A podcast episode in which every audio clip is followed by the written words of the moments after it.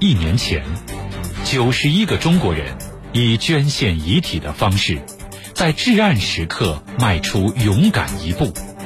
帮助世人认识了新冠肺炎的发生发展机理，永远留在了武汉。有医学专家认为，与病毒做斗争的患者及其家属都值得称颂，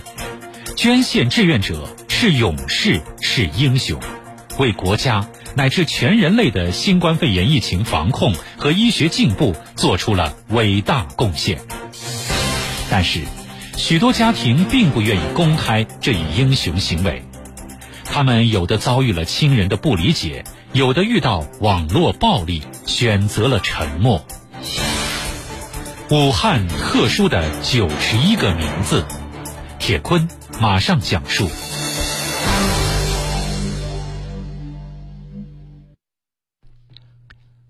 吴尚哲的外婆夏艳文，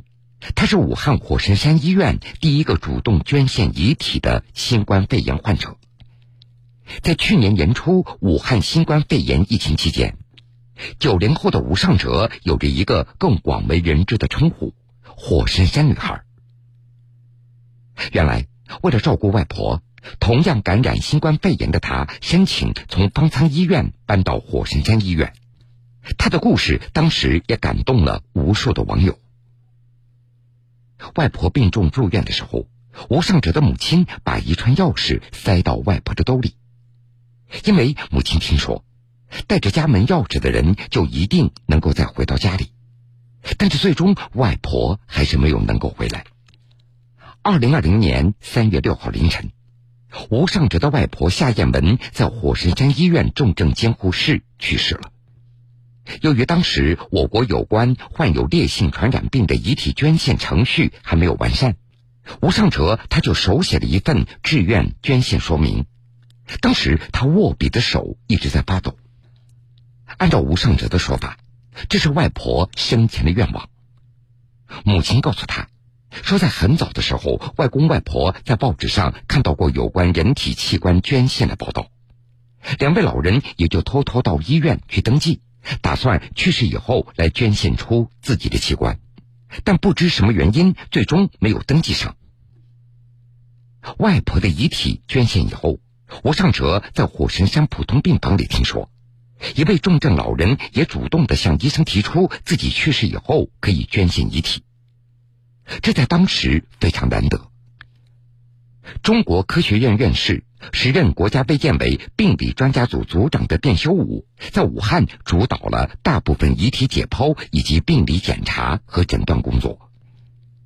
因为当时所有人对这个新冠病毒也不怎么了解，卞修武他表示，最起码需要通过二十例遗体解剖研究，才能对新冠肺炎在人体的发生发展机理有着基本认识，不然就相当于盲人摸象。初期有捐献意愿的病人数量和解剖条件均不理想。陆军军医大学陆军特色医学中心三十九岁的王斌，他是首批来到火神山医院的医生，他的主战场是在重症室，这里住着新冠肺炎危重症的病人，他们离死亡也仅有一步。当时除了负责常规诊疗之外，王斌一项重要的工作就是与患者家属沟通遗体捐献的意愿。当病人病情发生重大变化的时候，王斌会在第一时间用病房里的公用手机向家属通报病情。当病人病危的时候，王斌在通报完病情以后就会向家属询问，你们是不是有意愿在患者去世以后捐献遗体呢？王斌他听到过手机另外一端挂断、沉默、询问、重复的询问，但是没有勃然大怒。在王斌的眼里，遭遇不幸的同胞在重大危难之时展现出超常的理解和宽容。在来火神山医院之前，在医院工作将近十年里，王斌就从来没有遇到过主动提出捐献遗体的人，但是在武汉期间他却遇到了两例。吴尚哲的外婆夏艳文捐献遗体的事迹在经过媒体报道以后迅速的流传，遗体捐献的数量也在当月迅速的增加。二零二零年四月八号零点，武汉解封的时候，总共有三十七位新冠肺炎的逝者捐献遗体用于遗体解剖，另外还有五十四位逝者捐献自己的遗体用于微创尸检。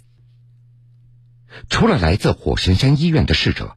他们中还有来自武汉市金银潭医院、同济医院中法新城院区、泰康同济医院、武汉市中心医院、武汉协和医院西区、重庆三峡中心医院。而在卞修武看来，无论逝者和家属选择遗体解剖捐献还是微创尸检捐献，医学科研价值可能有所不同，但是逝者对新冠肺炎疫情防控的贡献一样伟大，家属都是深明大义，与病毒做斗争的患者以及他们的家属都值得赞扬。捐献志愿者，他们是勇士，是英雄，为国家乃至全人类的新冠肺炎疫情防控和医学进步都做出了伟大的贡献。作为医学专家，卞修武表示，在常规的捐献中，一个人的器官最多可以救几个人，而在烈性传染病流行时期，捐献遗体的科研成果可能拯救无数人的生命，这价值不亚于烈士。外婆夏艳文的遗体捐献以后，吴尚哲也得到很多网友的关心，但是他也感到一些人对新冠肺炎的认识还处在一个荒诞、无知和冷漠之中。说有一次，吴尚哲所在的公司和外单位在开会，领导向对方介绍这位勇敢的火神山女孩。原本坐在吴尚哲旁边的人迅速搬起椅子躲得远远的。而更为夸张的是，有一个朋友他从来不接吴尚哲的电话或者是语音通话，对方就担心打一个电话这病毒就会传播开来。不仅吴尚哲，他的母亲在重返工作岗位以后，有人打完招呼转头就拿起酒精上下来喷洒自己的身体。这无奈，母亲只好买了一顶能够遮住脸的遮阳帽，像灯笼那样把自己给罩起来。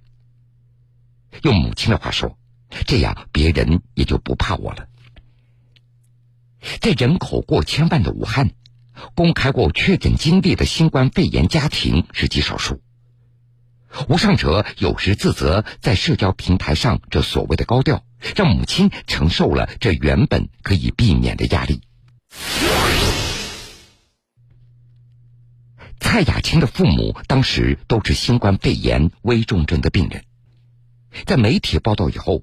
蔡雅琴受到许多人的关心，不过她也遭受了歧视。比如开会时传阅文件，她后面的人看完以后立马就会用消毒水来洗手。还有，蔡雅琴在小区乘坐电梯的时候，有邻居打开电梯看到是她，扭头就走。蔡雅琴的父亲蔡德润去世以后，在火神山医院捐献了遗体。在被媒体报道以后，大多数的网友为这家人而点赞，但是也有一些网友言辞激烈，批评蔡雅琴在父亲去世以后擅自做出捐献遗体的决定，觉得她就是一个不孝的女儿。当时蔡雅琴的母亲已经昏迷，家里也只有她一个人可以做决定。她当时也没有考虑太多，用她的话解释，我只是跟着直觉走。其实让蔡雅琴最难过的是一些亲戚对她的一些看法。事后一些亲戚直接就告诉她，你为什么要捐献呢？不多此一举不也就没事了吗？你把你爸的遗体给卖了，你拿了多少钱呢？蔡雅青她从来没有想过一些亲人会如此想这件事情，一些亲人至今与他们母女断绝往来。一位患上新冠肺炎的老人生前提出自己死后把遗体捐献给国家，他的孩子在签字同意之后遭到老人农村老家亲属的强烈的反对，这些人指责老人的子女心狠不孝顺，直到现在老人的葬礼也没有能够顺利的举办，老人的子女有些想不通了。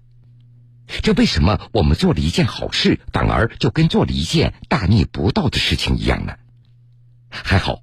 这无上者的外婆在老家的亲情比较少，所以她也没有遭遇多少现实当中的责难。无上者的微博大都收到的是祝愿和点赞，不过她也收到一些私信的谩骂，说她为了炒作出名，把外婆的遗体都捐献了。蔡雅青她收获了更多的理解，她爸爸的一位老同事对她说：“你让你的爸爸在最后当了一次英雄。”蔡雅青没有精力去解释这些事情。父亲去世，母亲出院之后，她遭遇了个人的经济危机，她要挣钱养家。在新冠肺炎疫情发生前不久，他们一家三口卖掉武汉城区的小房子，又拿出存款，在位于郊区的蔡甸区买了一套小产权房，这家里也没有剩下多少钱了。蔡雅青的家距离火神山医院不足五公里，上班路过的时候，她习惯将头转向另外一侧，她的心中还是有些阴影，她不敢看。她七十岁的父亲蔡德润曾经在里面病危抢救死亡，直到遗体捐献。蔡雅青的母亲是在去年六月结束隔离的。那是在去年二月份，母亲和父亲同时感染了新冠病毒，又几乎同时转成了危重症。其实，蔡雅青在捐献父亲遗体的时候还有一点私心，她希望父亲的遗体能对研究治疗新冠肺炎有所帮助，让更多患病的人尽快的康复，包括自己的母亲。蔡雅青她不想一下子成为孤儿，她想最起码自己还能有一个妈妈。第一次在医院见到结束隔离的母亲的时候，蔡雅青一下子给吓哭了。当时母亲的脸上是黑一块白一块，瘦的已经变形了。看到女儿的时候，母亲不停地眨着眼睛，她也想哭，但是喉咙因为插管被切开，她只能发出嘶哑的气声。还有，因为长期仰面躺着，导致母亲尾椎骨的附近生了一个碗口大的压疮，一根导管在引流化脓的积液，只要稍微的触碰一下，母亲就会疼得脸部扭曲。好在今年一月初，母亲身上的压疮经过一百多次换药、三次手术以后痊愈了，切开过的气管也恢复得非常好。但是新冠病毒也加重了这个六十六岁老人这原本的基础疾病，糖尿病、冠心病、血脂血压高等多病缠身。蔡雅青抱着一摞材料到社保中心来申请办理重症救助，仅母亲在一个医院的病历，她就打印了将近两百张。如果能够顺利的办下来，每年大约可以报销五千多元的医药费。蔡雅青在家中还购置了一张医院用的升降床，她和护工轮流在看护着母亲。母亲的声带恢复以后，她会经常把“该死的病毒”这句话挂在嘴边。出院之前，考虑到前前后后已经有四个护工因为害怕传染而离开了，所以蔡雅青她也严肃地对母亲说：“以后不要再提这句话了。”并且与母亲对了口径。她对母亲说：“如果有人问你什么病倒下去了，你怎么说呢？”母亲说：“我中风了，所以变成这个样子。”蔡雅青接着问：“如果有人问爸爸是怎么走掉的，你怎么说呢？”母亲说：“老伴儿是心脏病走掉的。”有时蔡雅青她也想念父亲，她记得除了小时候，自己长大以后就再也没有拥抱过父亲了。现在蔡雅青她明白，从前她是爸爸妈妈所照顾的孩子，现在她要马上学会照顾好自己的母亲。外婆去世以后很长的一段时间里，吴尚哲他感觉自己一下子变得成熟了，以前被父母长辈保护得非常好，一夜之间被疫情逼迫着长大了。现在吴尚哲他也成为了一名人体器官捐献志愿者，他也发现有越来越多的人在关注和加入遗体器官捐献者的行列。有人发信息询问他这遗体器官捐献的登记的方式。他的一位朋友在电视上看到吴尚哲的外婆捐献遗体画面的时候，马上也登记成为了一名人体器官捐献志愿登记者。医生们也曾经挨个找逝者家属来签署知情同意书。当时武汉正处于封城时期，许多签字都是在小区楼下或者小广场而完成的。有一位医生他还记得，当时有一位头发花白的老人从小区楼道里摇摇晃晃地走了出来，他要捐献妻子的遗体。老人扫了一眼知情同意书，弯下腰趴在汽车引擎盖上勾了选项，签下自己的名字。签完字，老人还向医生叮嘱说，妻子一辈子爱干净，你们检验完一定要帮着她打理好。医生需要拍下家属和捐献人的身份证，老人从自己兜里拿出妻子的身份证的时候，他的手在不断的颤抖。随后老人转身离开了，他又摇摇晃晃地走向了那阴暗的楼道里。一个失去六十七岁母亲的男人来签同意书的时候，另外两兜橘子要送给火神山医院的医生，感谢他们在母亲最后一程的救治和陪伴。一位同样失去老伴的老太太在勾完选项以后，她向医生询问，捐赠了会有什么样的补偿吗？工作人员不好意思地说，没有。老太太也没有再说什么，签下了自己的名字。工作人员也不敢细问，猜测这位老人可能家境不怎么好，但是也无法提供更多的帮助了。有医生之前查阅了许多政策法规，没有发现烈性传染病患者遗体捐献之后对家属抚恤帮助的依据。一年前，九十一个中国人以捐献遗体的方式，在至暗时刻迈出勇敢一步，帮助世人认识了新冠肺炎的发生发展机理，永远留在了武汉。有医学专家认为，与病毒做斗争的患者及其家属都值得称颂，捐献志愿者是勇士，是英雄，为国家乃至全人类的新冠肺炎疫情防控和医学进步做出了伟大贡献。但是许多家庭并不愿意公开这一英雄行为，他们有的遭遇了亲人的不理解，有的遇到网络暴力，选择了沉默。武汉特殊的九十一个名字，铁坤继续讲述。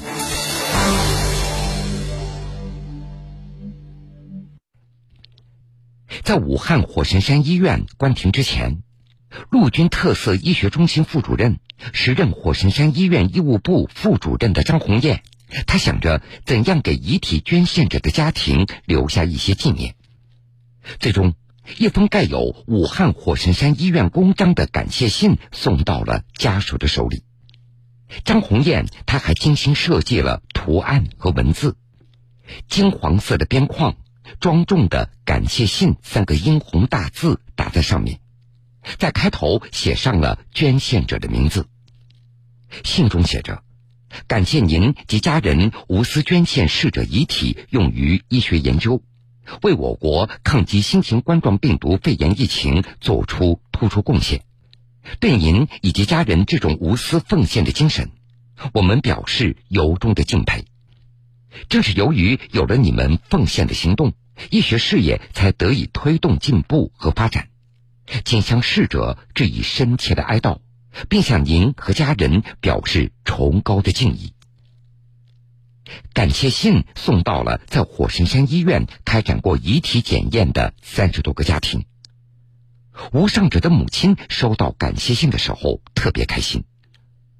吴尚哲说，就像一个小朋友，他的妈妈突然牺牲了，小孩子可以说，我的妈妈是一个英雄。后来火神山医院给吴尚哲家的感谢信被一家博物馆收藏了。九十一个家庭中有一部分还没有收到类似的感谢信，他们的家属有些遗憾。用他们的话说，以后可能没有人可以证明我们做过这件事情。原来他们的亲人没有在火神山医院进行捐献。一位在武汉打工的六十岁的老人刘刚捐献了自己妻子的遗体。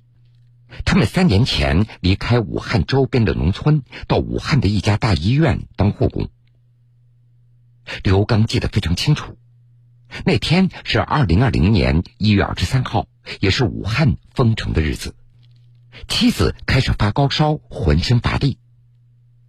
深夜，马路上已经没有公交车和出租车了。